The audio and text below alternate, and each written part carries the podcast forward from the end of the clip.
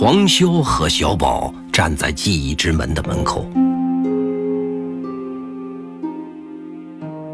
小宝，你已经战胜了你所害怕的事情，未来这些事情都不会对你再产生任何的困扰，你会像是一个伟大的人一样的活着，而我呢，你也会永远的忘记我，我和这里的一切都不会再出现在你的记忆中。希望在未来，你我都不要再相见了。黄修严肃慎重地对着小宝讲着。小宝抬起头，看着黄修。叔叔，我们以后是朋友吗？黄修低头看着小宝，哭笑不得，没有说话。小宝紧紧地拉着黄修的手，也不松开。在现实世界中，你是不愿意和我做朋友的。为什么？叔叔，你很厉害，又是好人，我非常愿意和你做朋友呀。黄修不知道该如何去回答。叔叔，谢谢你。没事儿。黄修很感动。一大一小。手牵着手站在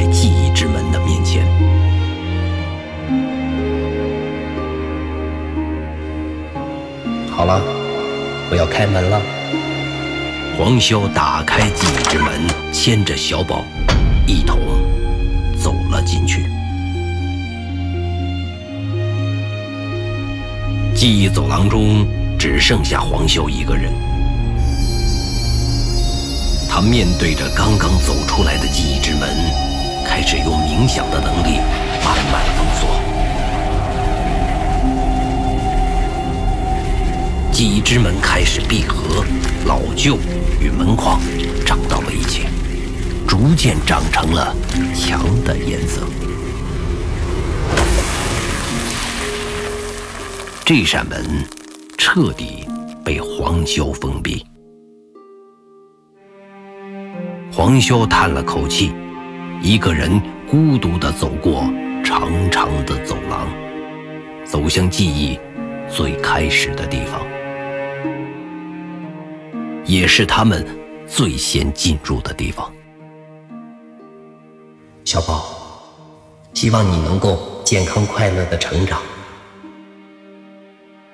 黄修停住，闭上眼睛。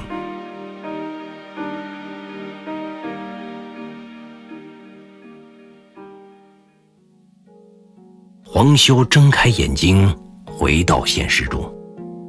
孟浩然在一旁焦急地等待，看到黄潇睁开眼，迫不及待地上前。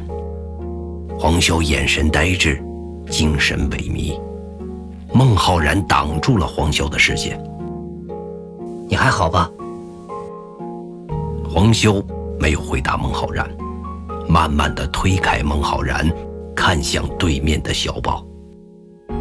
小宝慢慢的睁开眼睛，现在的小宝已经不是刚来时的呆滞，眼神有了灵动的感觉。父母还在焦急的等待着，门打开了，孟浩然护送着小宝走了出来。父母看到小宝，马上站了起来。小宝兴奋地扑向爸爸妈妈。小宝母亲眼中带着泪花，紧紧地拥抱住小宝。小宝母亲抱着小宝左看右看，父亲对孟浩然投来感激的目光。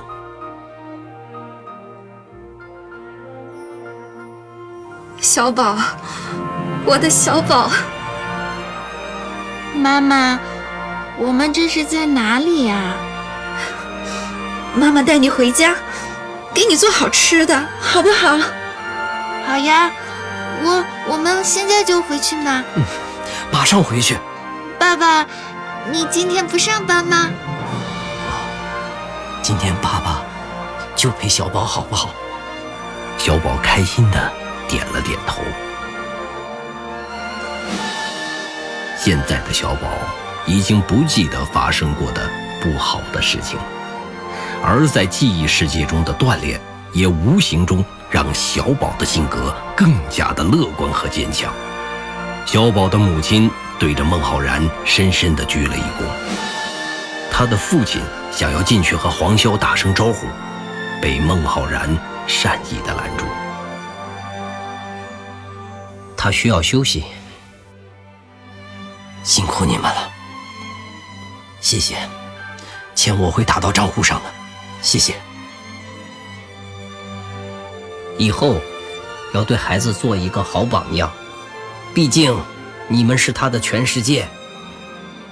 小宝父亲没有说话，只是认真的点了点头，伸手和孟浩然握了握手，转身带着妻子和孩子离开。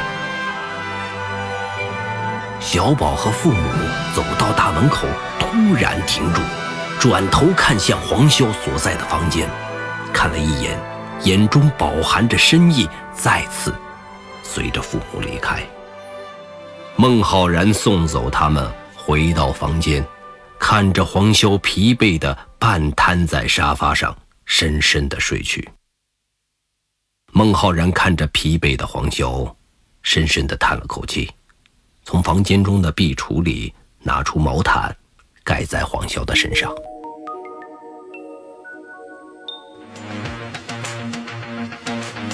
原界一记忆之谈，作者刘昌新，播讲冯维鹏。本作品由刘昌新编剧工作室出品。您现在收听的是第一季第十一集。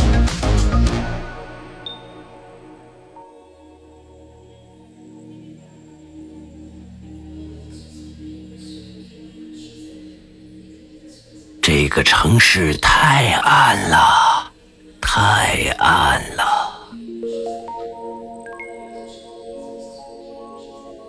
黄修站在这座暗城的街道上，路灯的灯光照耀的范围非常有限，并不能把整个城市照耀清楚。在这种纯粹的黑暗下，仅仅能够做到细微的自保。一排排的路灯，孤零零地分列在道路的两边，而这座暗城的高大建筑物，就像黑夜深山里的巨石一样，雄伟肃穆地矗立着。这，是一个没有颜色的城市，除了黑。就是微弱的白。黄潇走在街道上，没有恐惧，脑中一片空白。这已经不是他第一次踏入这座城市了。但是黄潇糟糕的记忆力和差劲的感知能力，让他毫无察觉。黑洞。像黑洞一样的黑暗再次侵吞了黄潇。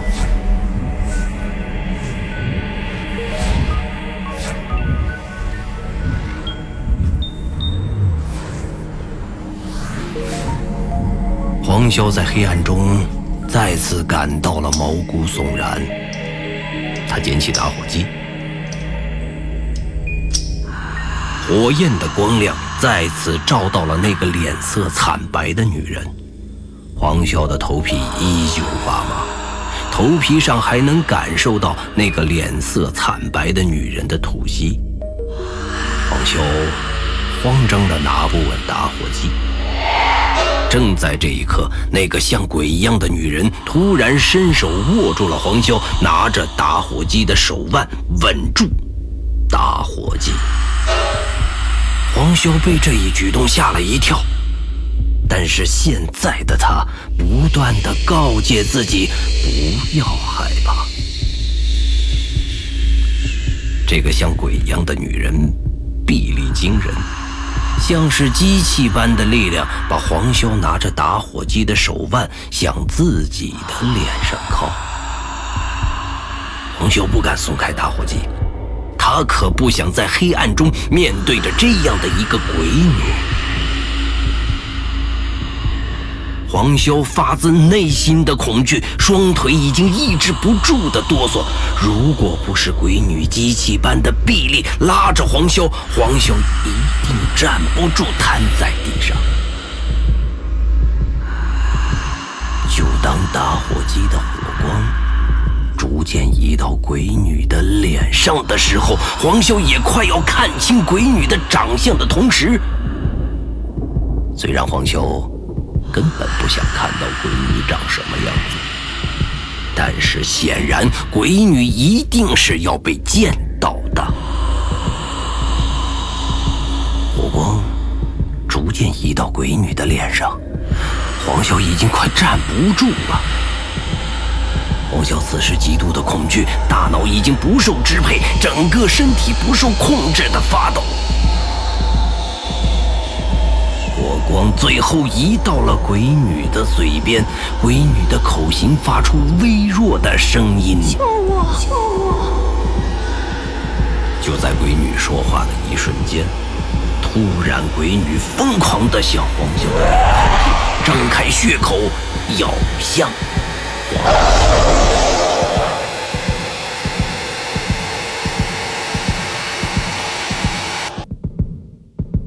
黄潇睁开眼睛，他看到了一双眼睛。黄潇被这双眼睛吓了一跳。当他再次回过神来的时候，发现却是孟浩然在盯着他看。此时的孟浩然异常的冷静，他仿佛已经猜到黄潇会被吓一跳。你醒了。我睡了多久？黄潇张了张口，发现喉咙干涩。孟浩然的口吻中有了一丝关怀的意味。没多久，也就两小时。你第一次睡这么少？黄潇摇了摇头，他觉得自己并没有只睡两个小时，但是疲惫感却无时无刻不在侵占他的大脑。现在的黄潇可能连说话的力气都没有了，要不然再休息一下吧。黄潇迟缓了一小会儿，给我杯水吧，咖啡。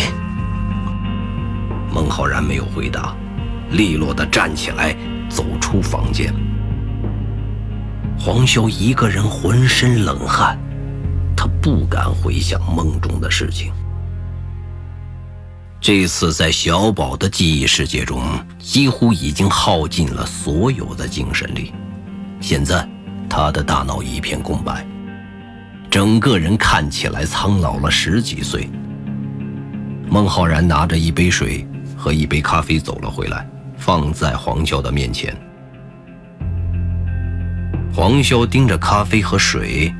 过了一会儿，才想起来要去喝，拿起水杯先喝水，因为喝得太急，呛到了，整个人开始剧烈的咳嗽。孟浩然递给黄潇纸巾，黄潇没有接过来，而是放下水杯，继续拿起咖啡来喝。这次的黄潇喝得很小心翼翼，他希望咖啡能够帮自己保持清醒。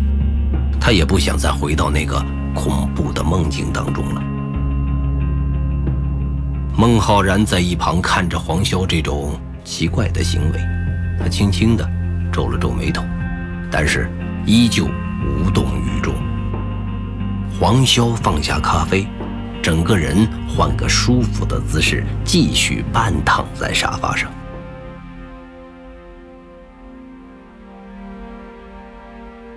就这样。黄潇盯着孟浩然。孟浩然是一个身体修长的、皮肤白皙，还有一点文质彬彬的男人，戴着一个无框眼镜，头发整理的一丝不漏，穿着名牌得体的衣服，有着超越年龄的冷静和学识。黄潇都怀疑自己是如何和这种人成为朋友的。是室友，黄潇忍不住脱口而出：“什么？孟浩然对黄潇的这个话题产生了兴趣。黄潇不再回答孟浩然的提问，而是继续看着孟浩然。他希望这么望着他，看着他冷静的面颊，因为得不到的秘密而有一丝着急、愠怒的样子。孟浩然点起了一支烟，又扔给了黄潇一支。黄潇没有吸，两个人就这样面对面的看着。以孟浩然对黄潇的了解，他一定是有什么话要说。现在，他不想干扰黄潇，只是静静的在等待着黄潇。就在孟浩然这么想的时候，黄潇突然开口了：“我们的世界是真实的吗？”黄修说话的时候，连眼皮都不抬，像是在自言自语。孟浩然一时不知该怎样回答，他在等待黄修的进一步讲述。黄修抬起头看着孟浩然，孟浩然心里一惊，他看到黄修眼中的泪水。黄潇迅速的低下头，泪水转瞬即逝。我差点死掉，在小宝的记忆世界里。对，这不可能，一个小孩的记忆会把你杀死。他的精神力有这么强？孟浩然最多的担心是小孩的记忆世界会对黄潇的精神力造成极大的困扰，但是并不足以把黄潇杀死。黄潇点起烟。深深的吸了一口，又缓缓的吐出来。不，是另一种生物出现在小宝的记忆世界中。怪兽记忆防御机制，我说不太清楚，但是我可以肯定，绝对不是记忆防御机制。我再给你倒杯水。孟浩然站起来，被黄潇拉住。听我说完。黄潇双眼赤红。孟浩然感觉到，这件事绝对没有他想的那么简单了。